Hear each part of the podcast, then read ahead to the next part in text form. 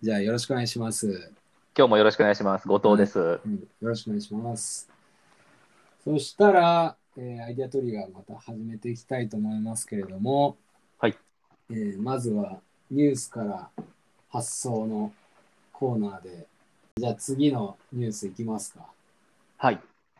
えーそしたら、僕は、その、ちょっと近しい流れで、はいあの CD セールスの話、うん。うんうんなんか CD セールスが、なんか初めてこの20年間で上がったっていううんうんうんうん。話で、アメリカのあの売り上げなんですが、はい。 2000年からずっとあの下がってきて、2000年の時は、これが、えーこのこのニュースに載ってるこのグラフ、衝撃的ですね。このそうですね落ち込み方。そうですね、とんでもない、あの規模で、だから10分の1ぐらいになってるっていう感じですね。10 20年で。うん、10分の1どころか、あの下手すると20分の1ぐらいですよね。1000, 1000から50ぐらいに減ってるようなああ、感じまあがしそうまですね。。はい、はい。はい。まあそれぐらい下がっていたんですが、まあ少し上がったっていうう話んで。うんうん。で、あともう一つこれ、グラフがこの下にあって、はい。この音楽関連の収益がうんうんうん。 2000年から比べると、実はトータルでは上がってるんですよね。ね、これも面白いグラフですね。そうだから、あのー CD の売り上げは確かにずっとこの20年間下がってきたんですけど、うん。あのサブスクのところがどんどん積み上がった結果、うんあのその音楽業界全体とすればあのだんだん市場が大きくなってるっていうね。ね、面白いですよね。でもこれがその2011年から15年ぐらいのこの谷間、はい、この時期は多分しんどかったんでしょうね。そうですね。半全体の半分ぐらいですもんうね。ん、だから音楽を聴くっていう人が本当に減っちゃったんだと思うんですよね、その時期って。うんうんでそこから比べるとだんだん増えてきていて、うん。でそういう意味では今って10年前と比べれば音楽を聴く人がまた増えてきてるっていう状況なのかなというふうに思ってうんうんうんうんうん。でそれに伴って、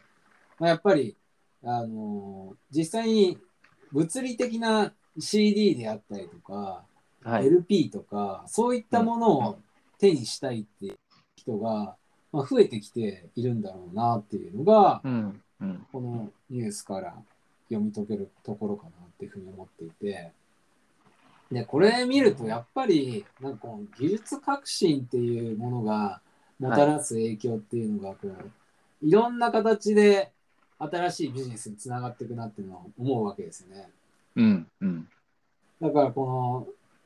落ちてきている業界においてこの IT の技術を使って新しいビジネスを起こしていけるなっていうこともあるしあとは、はい。あの CD みたいに過去のものっていうふうになってたそういうもの、まあ、うん物理的なものかは他のものかわかんないですけどそういったものに対してまた新たな価値がこうついてくるとかうんうんうんうん。まあ、そういうこう全体的なボリュームとかあのユーザー消費者が増えることによって新たに改めてそこに、あのお金がこう回っていくみたいなこともあるんだなっていうのを思ったわけですね。うんうんうんだらうん。確かにそうですうね。ん他の業界でもそういうことってあるんじゃないかなっていうふうに思ったってことですよね。うん。なるほど。僕これ見てもうもう一個あるのはこの単純にえー、とリスナーが減ってたのもあるのかもしれないんですけどやっぱり単価が下がってたっていう可能性も、ああ。まあ、あるのかなとはいはいはいはい。あもしくは単価もしくはその一人一人が買うその要は音楽にかけるお金が違う、うん CD それまで10年に10枚買ってた人がうんこう5枚しか買わなくなっちゃったりとか、うんでなので、まあそのまあ、やっぱり単純に売上規模ってあの、うん単単価かける人数うんなので、まあ、その単価の方が下がってるのか、人数が下がってるのかっていうところはなんかもうちょっともうちょっとし知りたいなとは思いました。うん、確かに。あとはあれなんかですね、デバイスの問題とかもあるかもしれないですね。あ、そうそうそうそう、それもありますよね。うん CD に飽きてきてたっていう。そうそうそうそう。でなんか昔の昔の曲はよく聴いてるんだけど、うん新しいのを買わなくなった。でそうなるとその音新しい音楽時代がちょ自体がちょっと,、えーとまあ、陳腐化してた時代なのかもしれない。うん。うんですね。なんか、おそらく、最初の頃って、やっぱり、最初っていうか2000年の頃は、はいまだ CD ウォークマンとかって、みんな持ってたんですかね。持ってた気がしますね。で、なんかそれからだんだんこう減ってきて、で、ダウンロードの音楽、まあシングル、アルバムがすごいこう増えてる時期が2010年前後あるんで、なんかここは iPod とかが流行ってたんそうですね。うんうん多分。だけど、結局、まあ、それを買ってまで聞くっていう人がそこまで多くなくてか、まあ、その、そこにあんまり値段が、ダウンロードっていう形では、値段はあんまり上げられなかったっていうこともあってか、う売んり上げが下がって、で、スマートフォンが広がってきて、サブスクが広がってきて、どんどん売り上げが上がってるって感じですね。そうですね。なんか僕の感覚的には、なんかやっぱ2010年ぐらいから、こう、パソコンに CD ドライブがつかなくなっていって、なんかうんうんうん CD を買っても取り込めないっ 確かに。ていう、なんかその、で、取り込めないから、なんかこう、新しく、ちょっと購買意欲が下がるっていう。ああ。で、なんか逆にそれはそのダウンロードさせようっていう、そっちの機運ももちろん同時にあったのかもしれないんですけど、うん意外と伸びなかったっていう結論で、でそうじゃなくて、うんあまあ、インターネット、まあ、ネットワークの方が進んだんで、あのそのサブスクの方が進むっていうような流れもちょっと感じますね。ああ、確かに。なんかダウンロードするのめんどくさいですしね。めんどくさい。うん、僕、いまだに自分の好きなアーティストはこう、ちょっとお布施代わりに CD とかも買ってるんですけど、あああの結局取り込まずにサブスクで聴いちゃってますもんね。 し物だけ手元にありますけど、こう開封しないとか。なるほどね。ななんかやっぱりそういうこう特別なものとしての LP とか CD とかそういう感じになってるかもしれないですよね。そうそうそううそう。ん、でもちろん CD をそのまま聴いた方がいいし CD を高音質であのウォークマンとかに入れる方が音質はいいはずなんですけどうんやっぱりそのサブスクの手軽さに負けているうん確かに。なんかでもこれ音楽業界だとこれだけど、例えば、うんなんだろうな、こうこういう風な、ちょっとオールドチックな感じになってる業界とかってあったりとか、なんだろう。いやもう例えばあれかな、新聞とかそういうのも、あれですかね、この物は減ってきて、で、ダウンロードのとか、そういう、まあ、その2010年前後はこう微妙な感じだったけど、サブスクの形で、またすごい、今、ユーザー数とか売り上げが、市場全体としては伸びてきたりとかするんですかね、特にアメリカは。アメリカ、えっと、3年ぐらい前にですねやっはい。ぱり、えーその確かニューヨーク・タイムズかななんかなんかな別のあの仕事で調査してた時にそうのんニューヨーク・タイムズはそのサブスクモデルに変えてものすごく売り上げが上がったみたいな記事は読ん読んだことがあって。はいはいはいうんだからやっぱりその良質なコンテンツはうんちゃんとそのサブスクモデルに移行移行することで売り上げがこうちゃんと回,、うんまあ、回復もしくはこう増加してるっていうようなうんニュアンスでしたね。なるほどね。確かなんかに、ね。それは確かにあり得る気がします。うーん。なんか、あの、まあ今は割とサブスクっていうのがすごい広がってますけど、まあ、音楽とか特にその一曲一曲っていうのがかなりなんていうのかな、あの細かく、なんか100曲買う、あの、100曲聴くってなった時に100曲分買うってすごく手間ですよね。そうなんですよね。うんなんかそういう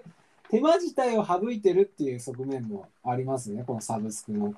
ビジネス。うん特に音楽っていうところに関して言うと。音楽も、だからサブスクはやっぱりその映画の方がそうですよね。やっぱうん。